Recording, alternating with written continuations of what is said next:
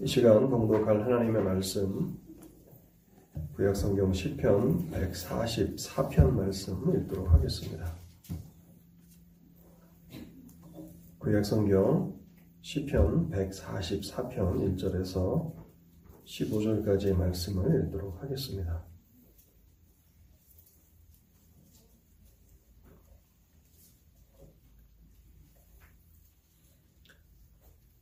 구약성경 907쪽 시편 144편 말씀을 읽도록 하겠습니다. 다윗의 시 나의 반석이신 여호와를 찬송하리로다. 그가 내 손을 가르쳐 싸우게 하시며 손가락을 가르쳐 전쟁하게 하시는도다. 여호와는 나의 사랑이시오 나의 요새이시오 나의 산성이시오 나를 건지시는 이시오 나의 방패이시니 내가 그에게 피하였고 그가 내 백성을 내게 복종하게 하셨나이다. 여호와여 사람이 무엇이기에 주께서 그를 알아주시며 인생이 무엇이기에 그를 생각하시나이까? 사람은 헛것 같고 그의 날은 지나가는 그림자 같으니이다. 여호와여 주의 하늘을 들이우고 강림하시며 산들의 접촉하사 연기를 내게 하소서. 번, 번개를 번쩍이사 원소들을 흩으시며 주의 화살을 쏘아 그들을 무찌르소서.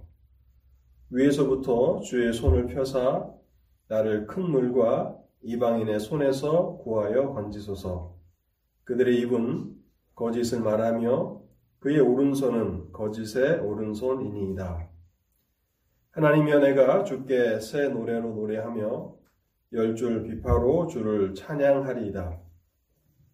주는 왕들에게 구원을 베푸시는 자시오 그의 종 다윗을 그 해하려는 칼에서 구하시는 자신이다. 이방인의 손에서 나를 구하여 건지소서 그들의 입은 거짓을 말하며 그 오른손은 거짓의 오른손이니이다.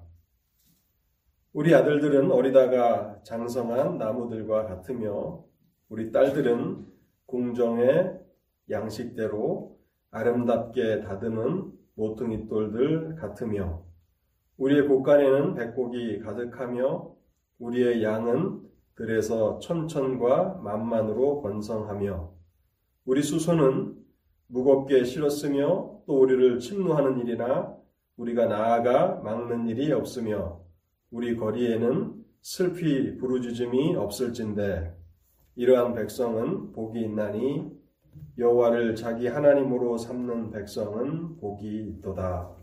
아멘. 하나님의 은혜를 구하며 잠시 먼저 기도하도록 하겠습니다. 자비로우신 하나님 아버지, 오늘도 저희들 하나님께서 저희의 삶에 베풀어 주신 은혜를 생각하며 감사함으로 또 찬송함으로 하나님 앞에 나아갑니다. 하나님, 우리의 예배를 받아주시고 우리의 경배를 받아주시옵소서. 또한 우리의 예배 가운데 하나님의 영광의 임재를 나타내 주시기를 간구합니다. 특별히 이 시간 저희들 하나님의 말씀을 듣고자 하오니 저희의 마음의 문을 열어 주시옵소서. 우리의 마음을 주관하시고 우리로 하여금 하나님께 복종케 하시는 전능하신 하나님께서 성령을 통해서 일하여 주실 때에 우리의 마음이 하나님의 말씀에 초점을 맞추게 하시고 그 말씀을 즐겨 받을 수 있도록 도와주옵소서. 하나님, 그렇게 저희들 가운데 역사해 주실 때 저희의 영혼이 살아나겠사오니 저희의 영혼이 감사와 찬송으로 넘쳐나겠사오니 하나님 우리를 불쌍히 여겨 주시옵소서. 이 시간에도 주님의 말씀을 증거하고자 부족한 종 단에 섰습니다. 성령의 함께 하시는 은혜를 허락해 주실 때 말씀의 은혜와 능력을 더하여 주셔서 하나님께서 참으로 기뻐하시는 말씀이 강단에서 선포되도록 일하여 주시옵시고 하나님께서 이 말씀을 통해서 역사하실 때에 사랑하는 성도들의 삶에 말씀의 귀한 열매들이 맺혀나도록 함께하여 주시옵소서. 이 시간을 주의 성령께 온전히 의탁하올 때에 이 모든 말씀 우리 주 예수 그리스도의 이름으로 기도하옵나이다. 아멘. 시편 144편은 다윗의 시입니다. 다윗은 하나님께서 자신의 삶에 베풀어 주신 그 은혜를 깊이 생각하면서 크게 감격해 하고 있고 하나님을 찬송하고 있습니다. 나의 반석이신 여호와를 찬송하리로다. 나의 반석이신 여호와를 찬송하리로다. 다윗은 여호와는 나의 반석이라고 고백하며 시를 시작하고 있습니다. 여호와가 나의 반석이시라고 하는 이 고백은 하나님께서는 다윗의 삶에 흔들리지 않는 기초가 되신다는 그런 의미입니다. 나의 삶을 든든하게 지탱해 주시는 분이 하나님이시다라고 그렇게 고백하는 것이죠. 기초가 흔들리면 건물은 무너져 내리게 되어 있습니다. 아무리 아름답고 화려한 건물이라 할지라도 기초가 흔들리면 그 건물은 무너져 내립니다. 그와 같이 하나님께서 자신의 삶을 든든히 떠받들어 주시고 계시기 때문에 자신이 흥하게 되었다고 고백하고 있는 것이고 하나님께서 그 손을 거두시는 순간 자신의 삶은 망하게 될 것이라는 모든 주권이 하나님께만 있다라고 그렇게 고백하는 다윗의 신앙 고백인 것입니다. 다윗은 자신의 삶을 돌아보면서 참으로 비천한 자신을 하나님께서 깊이 생각해 주셨고 높여 주셨다고 고백합니다. 시편 144편 3절 말씀인데요. 사람이 무엇이기에 주께서 그를 알아주시며 인생이 무엇이기에 그를 생각하시나이까. 영원하시고 위대하신 창조주 하나님을 생각할 때에 사람은 흙으로 지음을 받은 미천한 피조물일진데 어찌하여 위대하신 하나님께서 비천한 자신의 인생을 이처럼 생각해 주시고 이처럼 보살펴 주시고 돌보아 주시는지 하나님의 무한하신 은혜에 감복하며 탄성을 지르고 있는 것입니다. 또한 은혜를 베풀어 주시는 그 하나님 앞에서 자신이 어떠한 존재인가를 다윗은 깊이 깨닫고 있습니다. 4절에 이렇게 다윗이 고백하는데요. 사람은 헛것 같고 그의 날은 지나가는 그림자 같으니이다. 영원하시고 무한하신 또 자비하신 하나님 앞에 사람은 헛것 같다고 그렇게 고백하고 있습니다.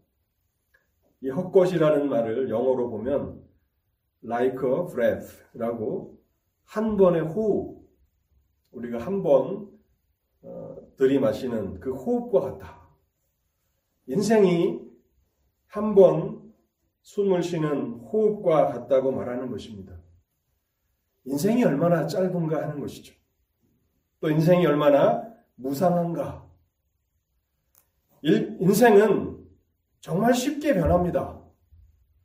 영원할 것 같고 강건할 것 같고 그 권세가 지속될 것 같은 사람들도 순식간에 그 인생이 끝나고 또 쉽게 변하는 것을 봅니다.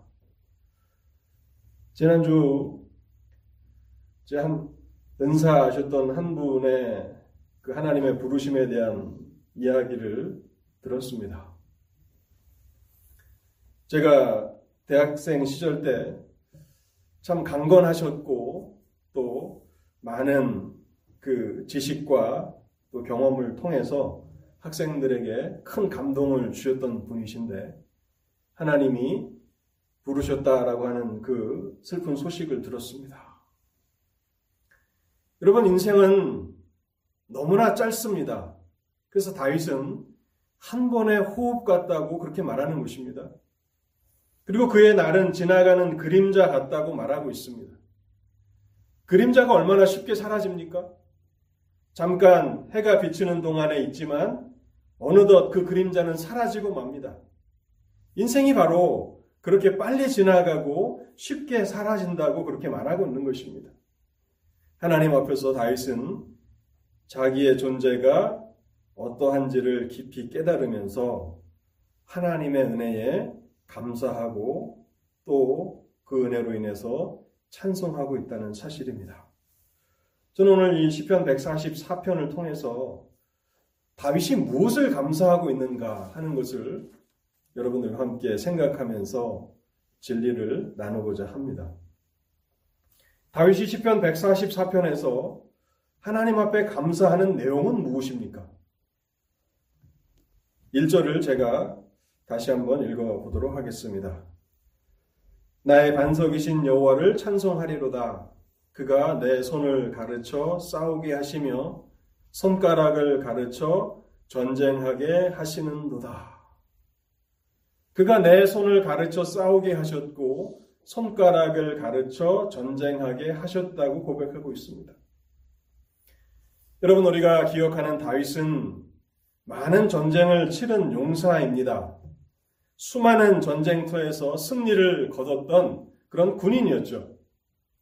다윗이 골리앗과 싸운 이후에 수많은 전쟁에서 승리할 수 있었는데 그것은 오로지 하나님의 은혜라고 고백하고 있는 것입니다. 근데 그것, 그 고백을 얼마나 구체적으로 하나님 앞에 표현하고 있는가를 보면요. 하나님께서 자신의 손과 손가락을 가르쳐 싸움에 능한 자가 되도록 만들어 주셨다고 고백하고 있습니다. 내 손과 내 손가락을 가르쳐 싸우게 하셨다는 것입니다.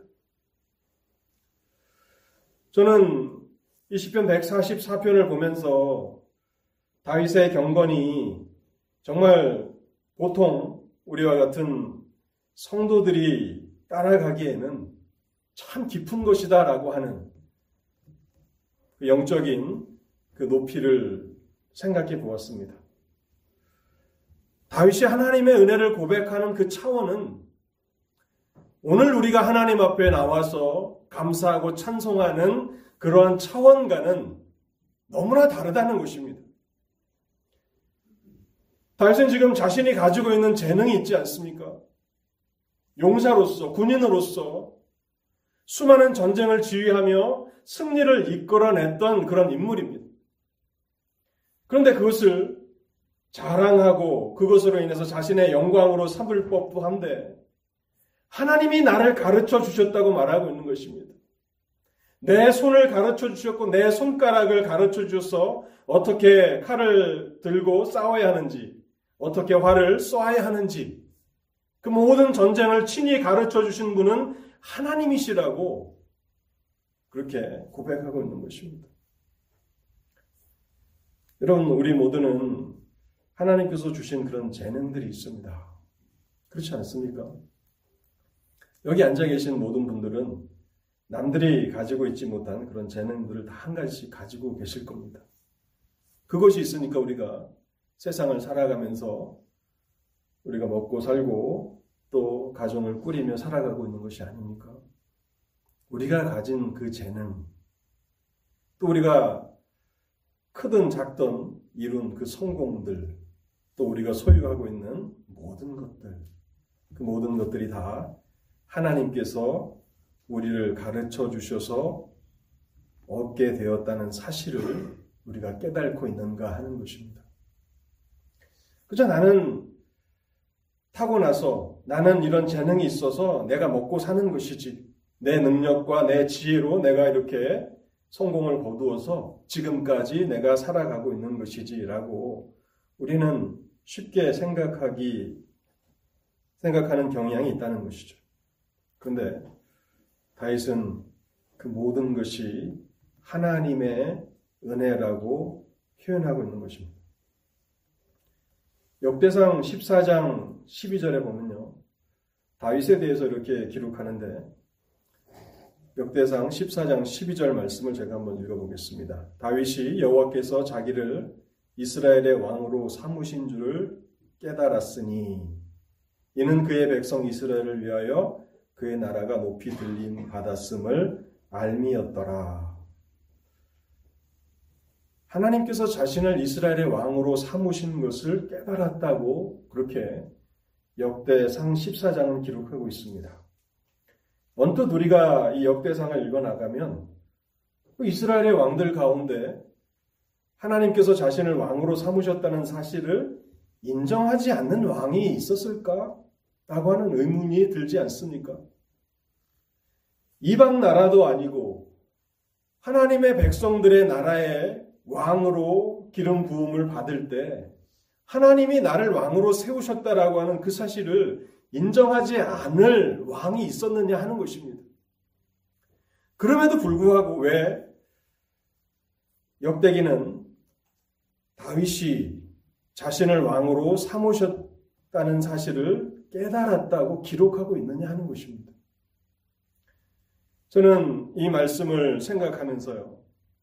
그것은 단순히 다윗이 입술로만, 말로만 하나님의 주권을 인정하며 하나님 앞에 감사하는 차원에서 머물러 있지 않았다는 것이죠. 그는 진심으로 하나님 앞에 그 사실을 감사했고 그 은혜를 기억하며 하나님의 그 은혜를 잊지 않기 위해서 전심전력하며 살았다는 사실을 역대기가 기록하고 있는 것이 아니겠습니까?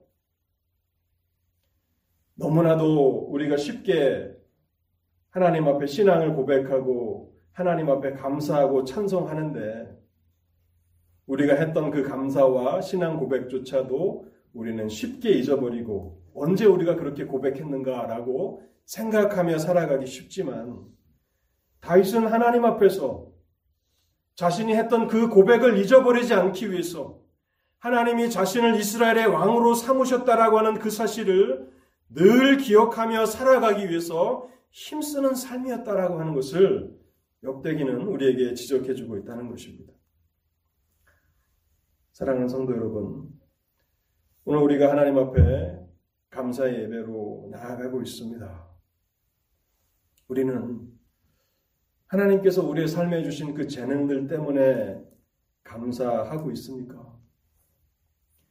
내가 남다른 어떤 재능이 있는데 그것은 내 스스로가 그것을 소유한 것이 아니라 하나님이 나를 가르치셔서 나에게 그 재능을 얻도록 하셨다라고 하는 그런 깊은 감사에까지 우리가 나아가야 할 것입니다. 그 본문에 보면요, 두 번째로요, 다윗이 무엇을 감사하고 있는가 하면 2절 말씀은 이렇게 쓰고 있습니다. 여호와는 나의 사랑이시오 나의 요새이시오 나의 산성이시오 나를 건지시는 이시오 나의 방패이시니 내가 그에게 피하였고 그가 내 백성을 내게 복종하게 하셨나이다. 요새요 산성이시고 방패이시고 나를 건지시는 분이시다라고 하는 이 고백을 보면 다윗이 얼마나 목숨을 내놓고 전쟁에서 그렇게 적군과 싸우며 살았는가를 우리는 생각해 볼 수 있습니다. 수많은 전쟁터에서 얼마나 많은 위기의 때를 그가 맞닥뜨렸겠습니까?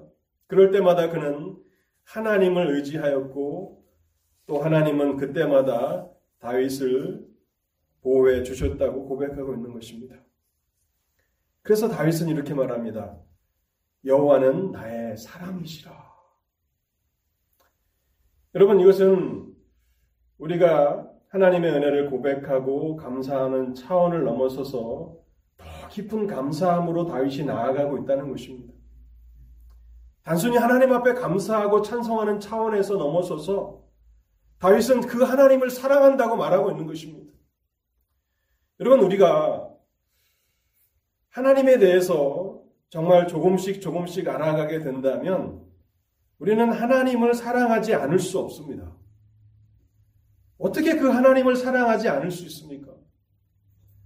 거룩하셔서 흠이 없으신 그 하나님, 또 정의와 또 공의를 행하신 그 하나님, 또 죄인들을 향하여서 무한한 은혜와 자비와 긍휼을 베푸시는 그 하나님을 어찌 우리가 사랑하지 않을 수 있겠습니까? 하나님이 누구이신가를 우리가 진정으로 안다면 우리는 그 하나님을 흠모하게 될 것이고 사랑하게 될 것입니다. 그래서 다윗은 하나님이 나의 요새이시오, 나의 산성이시오, 나의 방패이시오, 나를 건지시는 이시라고 말하는 데서 머물러 있지 않고 나는 그 하나님을 사랑하고 있다고 말하고 있는 것입니다. 우리는 우리의 삶의 은혜를 베풀어 주시는 하나님을 사랑하고 있습니까? 우리가 하나님을 향하여서 그런 사랑의 마음이 식어지거나 또 점점 줄어간다면 우리는 우리의 삶에 큰 것을 잃어버리고 있는 것입니다. 하나님을 알게 된다면 누구든지 그 하나님을 다 사랑할 수밖에 없습니다. 하나님 앞에 그와 같은 은혜를 구하실 수 있기를 바랍니다. 그리고 이제 이 감사함의 차원에서 우리가 생각해 보면요. 2절 하반절에 다윗이 감사하는 그 내용의 두 번째가 나옵니다. 그가 내 백성을 내게 복종하게 하셨나이다. 그럼 다윗은 왕이었지 않습니까? 이스라엘의 왕이었습니다. 그런데 왕으로서 다윗이 하나님 앞에 감사하는 것은 하나님이 내 백성을 내게 복종하게 하셨다고 그렇게 고백하며 감사하고 있다는 것입니다. 어떻게 보면 너무 당연한 것이라고 여길 만한 내용이지 않습니까? 나는 왕이고 그리고 수많은 이스라엘 백성들은 나의 통치를 받는 사람들이기 때문에 당연히 왕에게 복종해야 되는 것은 너무나 당연한 거잖아요.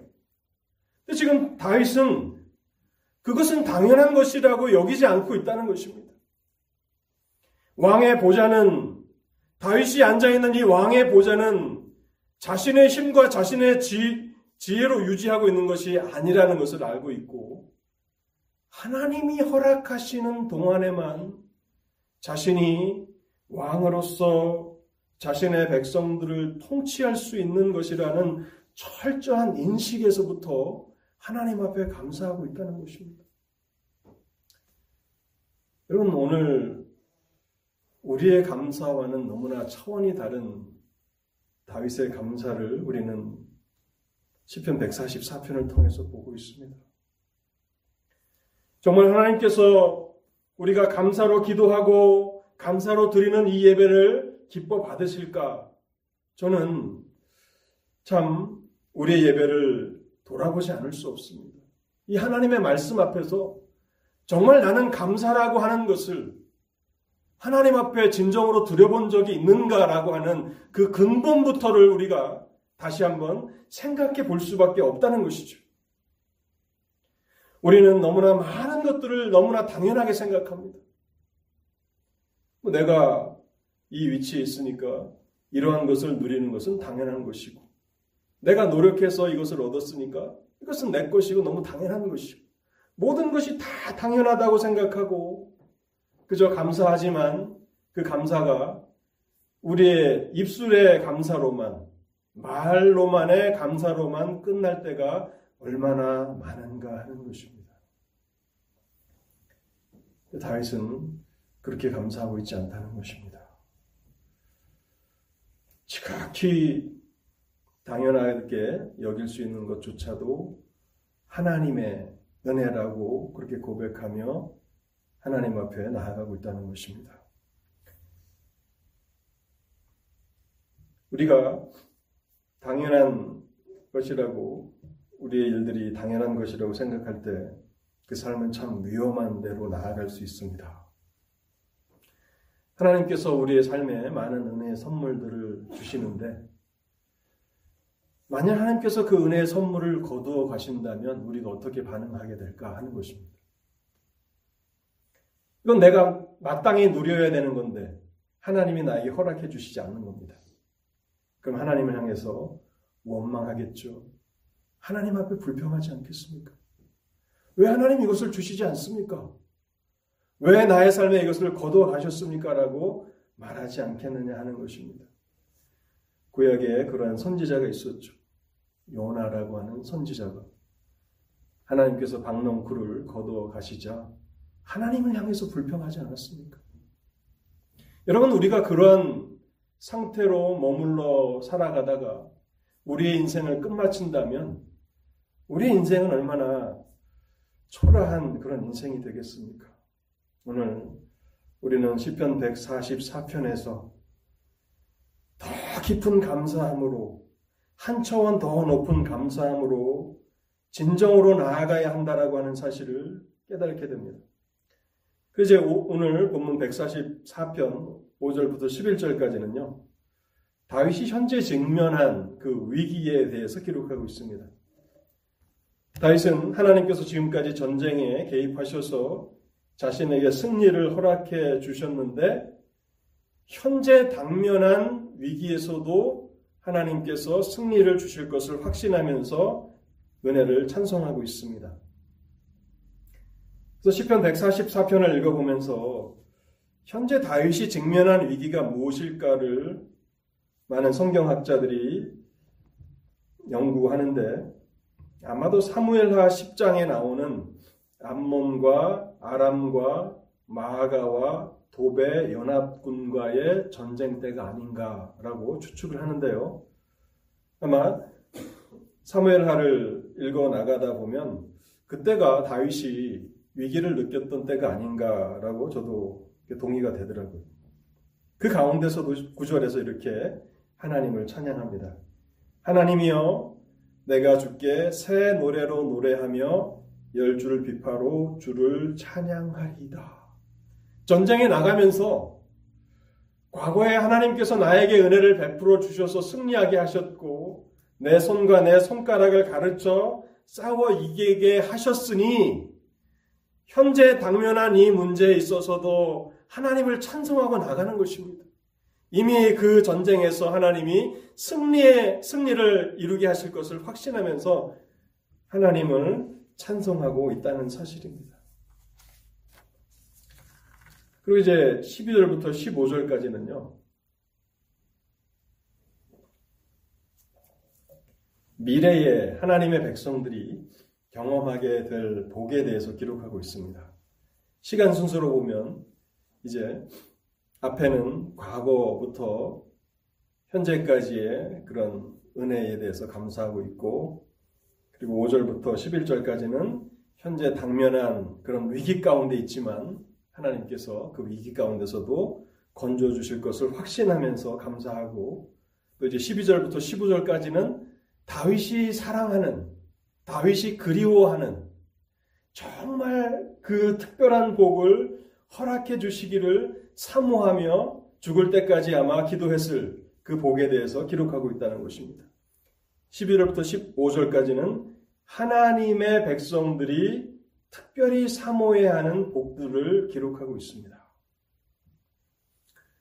세 가지 복이 나오는데요. 먼저는 12절입니다. 우리 아들들은 어리다가 장성한 나무들과 같으며 우리 딸들은 궁정의 양식대로 아름답게 다듬은 모퉁이 돌들 같으며 자녀들이 하나님의 은혜로 잘 성장하여서 하나님을 위해서 귀하게 쓰임을 받는 것 그것은 하나님께서 하나님의 백성들에게 주시는 특별한 복이라고 이곳에서 강조하고 있는 것입니다. 자녀들이 잘 성장하여서 하나님을 위해서 쓰임을 받는 것을 보는 것보다 부모들에게 더 영광스러운 복이 어디에 있겠습니까? 만약 하나님께서 이러한 복을 우리에게 주셨다면 우리는 가장 크게 기뻐하고 하나님 앞에 감사해야 합니다. 네, 여러분 다윗의 그 인생은 성경이 자세하게 기록하고 있기 때문에 우리에게도 잘 알려져 있지 않습니까? 다윗의 자녀들은 그렇게 경건한 자녀들은 아니었습니다. 이스라엘 역사에 있어서 가장 위대하고 가장 경건한 사람, 경건한 왕을 꼽으라면 아마 모두가 다윗을 그렇게 뽑지 않겠습니까? 근데 그 다윗의 자녀들은 경건한 자녀들은 아니었다는 것입니다. 다윗의 아들 압살롬도 그랬고 또 암놈도 죄악 가운데서 죽었습니다. 그러면서도 시편 144편에서 다윗이 그리워하는 것은 그것입니다. 우리의 아들들은 어리다가 장성한 나무들 같으며 장성한 나무들을 우리가 생각할 때 하나님의 성전에 그런 기둥과 같은 그런 나무들을 다윗은 연상하고 있는 것입니다. 그리고 우리의 딸들은 궁정의 양식대로 아름답게 다듬은 모퉁이 돌들 같으며 하나님의 성전의 모퉁이 돌들과 같이 쓰여지는 그러한 딸들을 그렇게 이곳에서 말하고 있는 것이죠. 다윗은 특별히 이러한 복을 사모했지만 이 복을 충분하게 누리지는 못했던 것이 분명합니다. 그래서 장차 하나님의 나라가 임하게 될 때에 이 복이 모든 하나님의 백성들에게 경험된다는 것입니다. 토요일에 배 목사님이 설교를 하시면서 그런 얘기를 하더라고요. 우리가 다음 세대를 위해서, 다음 세대의 영적인 지도자들을 위해서 기도해야 되는데, 충격적인 그런 한국의 통계를 이야기하면서 청년들, 젊은이들 가운데 약 7%만이 자신이 크리스탄이라고 고백을 한다는 그런 통계를 이야기를 했습니다. 제가 청년 때에, 제가 이 20대 그, 그 당시 청년, 청년이었을 때는 35% 거의 40%가 넘는 사람들이 크리스찬이라고 고백을 했습니다.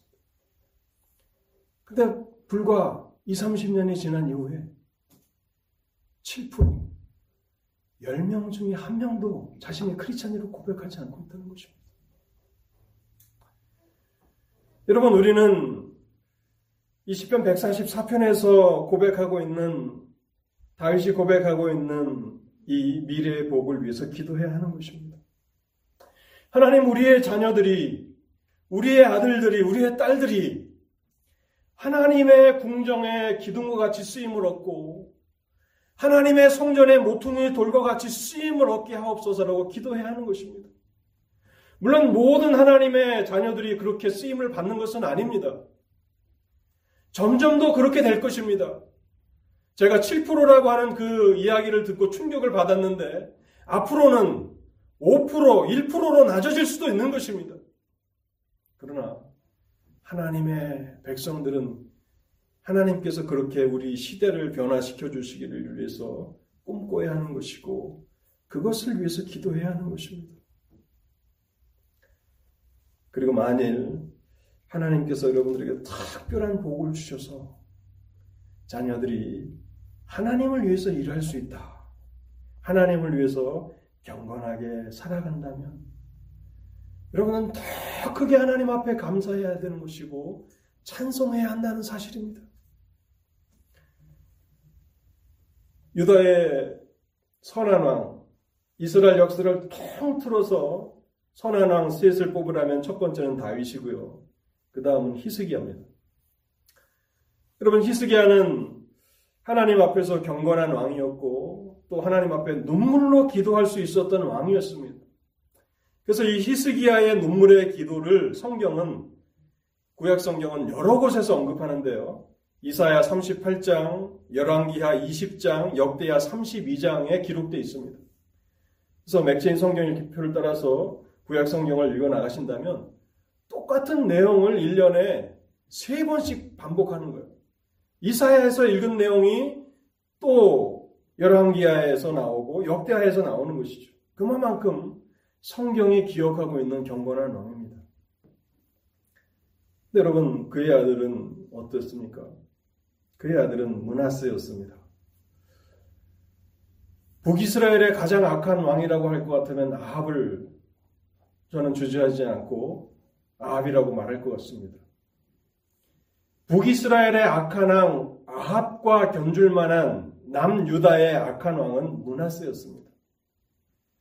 경건한 아버지 히스기야와는 정반대로 살았던 왕이 문하세인데요.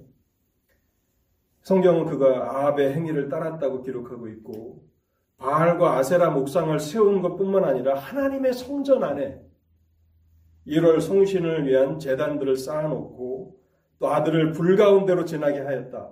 이것은 인신 제사를 말하는 것인데 정말 그랬을까라고 싶을 정도로 그런 악한 일을 행하였고 많은 무제한 피를 흘렸다고 성경은 기록하고 있습니다.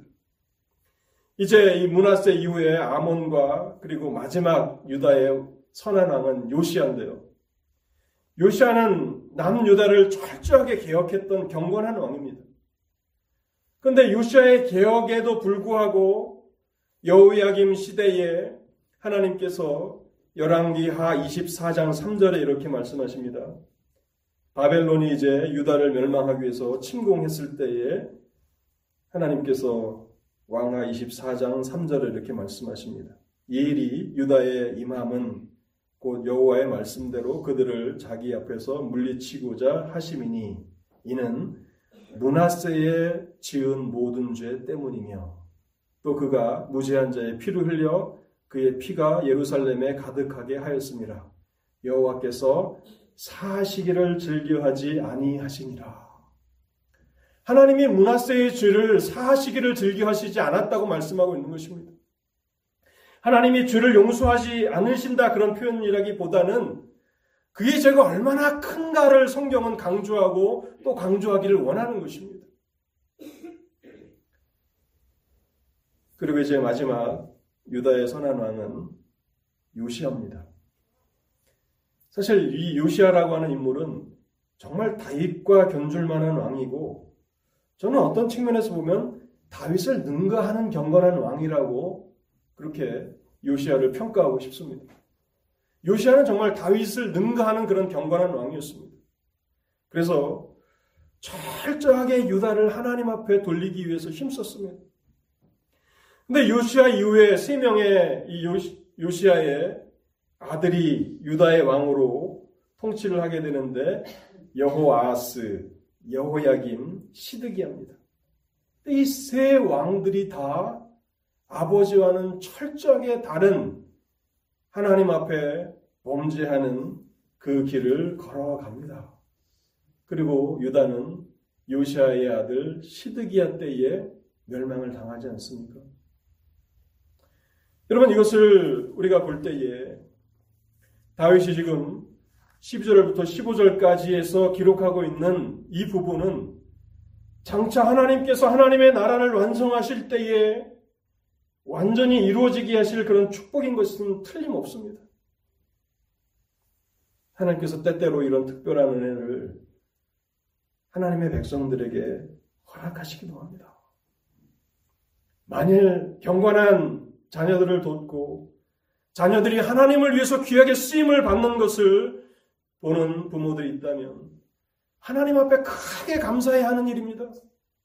그리고 모든 하나님의 백성들은 이 복을 사모하며 기도해야 합니다. 우리의 자녀들이, 우리 교회 청년들이, 이 시대의 젊은이들이 세상에서 방황하지 아니하고 하나님의 교회의 기둥과 같은 일꾼들이 되며 또한 우리의 딸들이, 우리의 자매들이 하나님의 교회에 모퉁이 돌과 같이 쓰임을 얻게 하옵소서라고 우리는 기도해야 한다는 사실입니다. 어떤 미래에 장차 하나님께서 하나님의 나라가 이루어지면 허락하실 그 복은 물질적인 풍요로운 복입니다. 13절과 14절인데요. 우리의 곳간에는 백곡이 가득하며 우리의 양은 들에서 천천과 만만으로 번성하며 우리 수소는 무겁게 실었으며.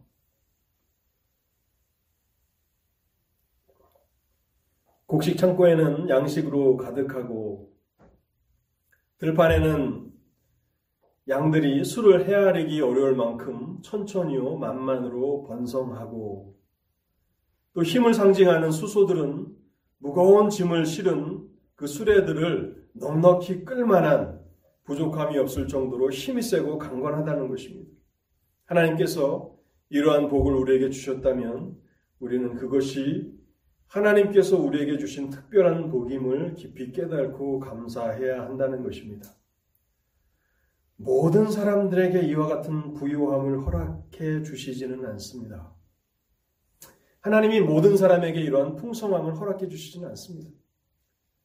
경건한 하나님의 백성이지만 정말 물질적으로는 매우 가난한 상태로 살아갈 수 있습니다. 그것은 그 사람의 경건과는 전혀 상관이 없는 것입니다. 그런데 만약 하나님께서 이러한 특별한 은혜를 주셨다면 어떻게 돼야 합니까? 하나님 앞에 감사해야 하는 것이고 하나님 앞에 신실한 청지기와 같이 하나님께서 주신 것을 하나님을 위해서 사용할 수 있어야 하는 것입니다. 또한 세 번째 복은 하나님께서 평화의 나라를 이루어 주신다는 그러한 말씀입니다. 14절 하반절인데요. 또 우리를 침노하는 일이나 우리가 나아가 막는 일이 없으며 우리 거리에는 슬피 부르짖음이 없을진데 우리를 위협하는 적들의 공격이 없이 평안하고 적을 위해서 방비해야 할 필요가 없습니다. 그리고 사회에는 그 국가에는 정의가 실행되어서 억울한 일을 당한 자가 길거리에서 슬피 부르짖는 일이 없습니다. 공정한 사회가 이루어졌다는 것이죠.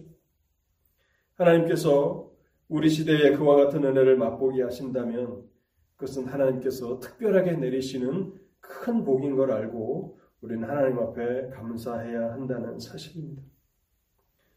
다윗은 왕으로서 통치하면서 이와 같은 나라를 꿈꿨을 것입니다.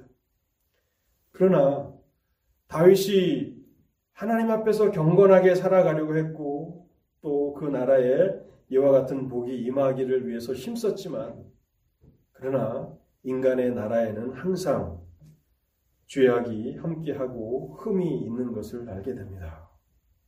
그래서 그가 이러한 복들을 소망하며 기도하기는 했지만 이것을 온전히 경험하지는 못했다는 것을 우리는 압니다. 그러나 여러분, 우리는 이 시편 144편을 통해서 무엇을 위해서 기도해야 하는지를 최소한 배울 수 있습니다. 오늘 우리가 하나님 앞에 간절함을 가지고 기도해야 하는 그 기도의 제목들은 자녀들을 위해서, 특별히 이 시대의 젊은이들을 위해서 기도하는 것입니다. 하나님, 하나님을 위해서 귀하게 쓰임을 받게 하옵소서. 또한 하나님께서 우리에게 물질의 풍성함을 주셨다면 지혜로운 청지기와 같이 선한 일에 열심하게 하옵소서. 하나님께서 광야에 40년 동안 만나를 내리셨을 때 많이 거둔 자도 적게 거둔 자도 부족하지 않았다고 말씀하고 있습니다. 자기의 욕심을 위해서 그 물질이 쓰여지는 것이 아니라 하나님의 선한 일을 위해서 쓰여지게 하옵소서. 하나님께서 풍성한 물질을 주신 자들마다 지혜로운 청지기가 되게 하옵소서.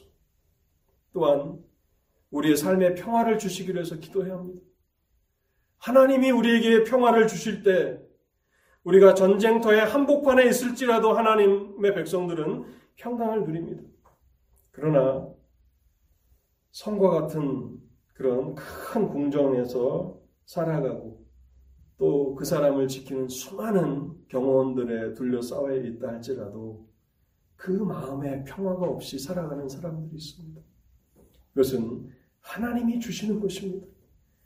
우리의 삶에 평화를 주시기를 위해서 기도하시고 또한 이 사회에 정의가 실현되기를 위해서 기도하시기를 바랍니다. 아모스 선지자가 아모스 5장에서 이렇게 말합니다. 공의를 물같이 정의를 말하지 않는 강물처럼 흘릴지어다. 하나님의 백성이라고 고백하는 수많은 사람들아, 하나님의 성품을 닮아 공의를 물같이 정의를 마르지 않는 강물같이 흘러가게 하라고 그렇게 아모스 선지자가 목노와 그 시대에 이야기한 것처럼 하나님 우리 시대에 하나님을 두려움으로 공의가 실현되게 하시고 정의로운 사회와 국가가 되게 하옵소서라고 우리는 기도해야 합니다. 결론의 말씀을 드리겠습니다. 오늘 우리는 하나님 앞에 감사 제사로 나아가고 있습니다. 감사 예배로 나아가고 있습니다. 무엇을 감사해야 할까? 매 추수 감사 때가 되면 우리가 하나님 앞에 감사하며 나아가는데 혹시 우리의 마음에 감사함이 메말라 있는 것은 아닌지 우리는 이 말씀 앞에서 우리 자신을 돌아보아야 합니다. 다윗이 하나님 앞에서 감사하는 그 감사의 차원이 얼마나 보통 우리와 같은 사람과는 다른가를 생각해 보시기 바랍니다. 하나님이 나를 가르치셔서 내가 얻게 되었다라고 고백하고 있습니다. 하나님이 나를 가르쳐 주셔서 내가 이 모든 것들을 다 얻게 된 것입니다. 나의 인생, 나의 성공, 나의 소유, 이것은 다 하나님께서 가르쳐 주셔서 내가 얻게 된 것입니다. 하나님 앞에 진심으로 말로만, 입술로만이 아니라 우리의 마음에서 하나님 앞에 우러나오는 그런 감사로 하나님 앞에 경배하실 수 있기를 바랍니다. 또한 내 백성이 내게 복종하게 하셨다. 하나님의 주권을 철저하게 인정하고 있는 것입니다. 다 당연하다고 내가 마땅히 누려야 한다고 생각하지 않고 많은 사람들이 오늘날에도 수많은 사람들이 너무나 당연하게 누리고 또 너무나 당연하게 나의 그런 권리라고 하는 그, 그런 것들조차도 하나님의 은혜라고 고백하며 나아가고 있습니다. 우리 또한 예전과는 또 지금까지와는 차원이 다른 정말 하나님 앞에 깊은 감사함으로 우리의 모든 것들을 하나님의 은혜의 선물로 여기시고 하나님을 경배하실 때에 사랑하는 여러분들의 심령 가운데 감사와 찬송이 흘러 넘치게 되시기를 주님의 이름으로 축원합니다. 기도하겠습니다. 하나님 오늘도 우리가 하나님 앞에 나아가면서 또 하나님을 예배하기 위해서 교회로 나오면서 어떠한 마음의 자세로 나와왔는지를 돌아보게 됩니다. 하나님, 우리의 마음을 다스려 주시고 우리의 마음을 새롭게 하여 주옵소서. 우리가 소유하고 있고 또 우리가 가지고 있는 재능들, 또 우리가 누리고 있는 이 모든 것들, 지극히 적은 것 하나에도 하나님 앞에 진정으로 감사할 수 있는 사람들이 되게 하여 주옵소서.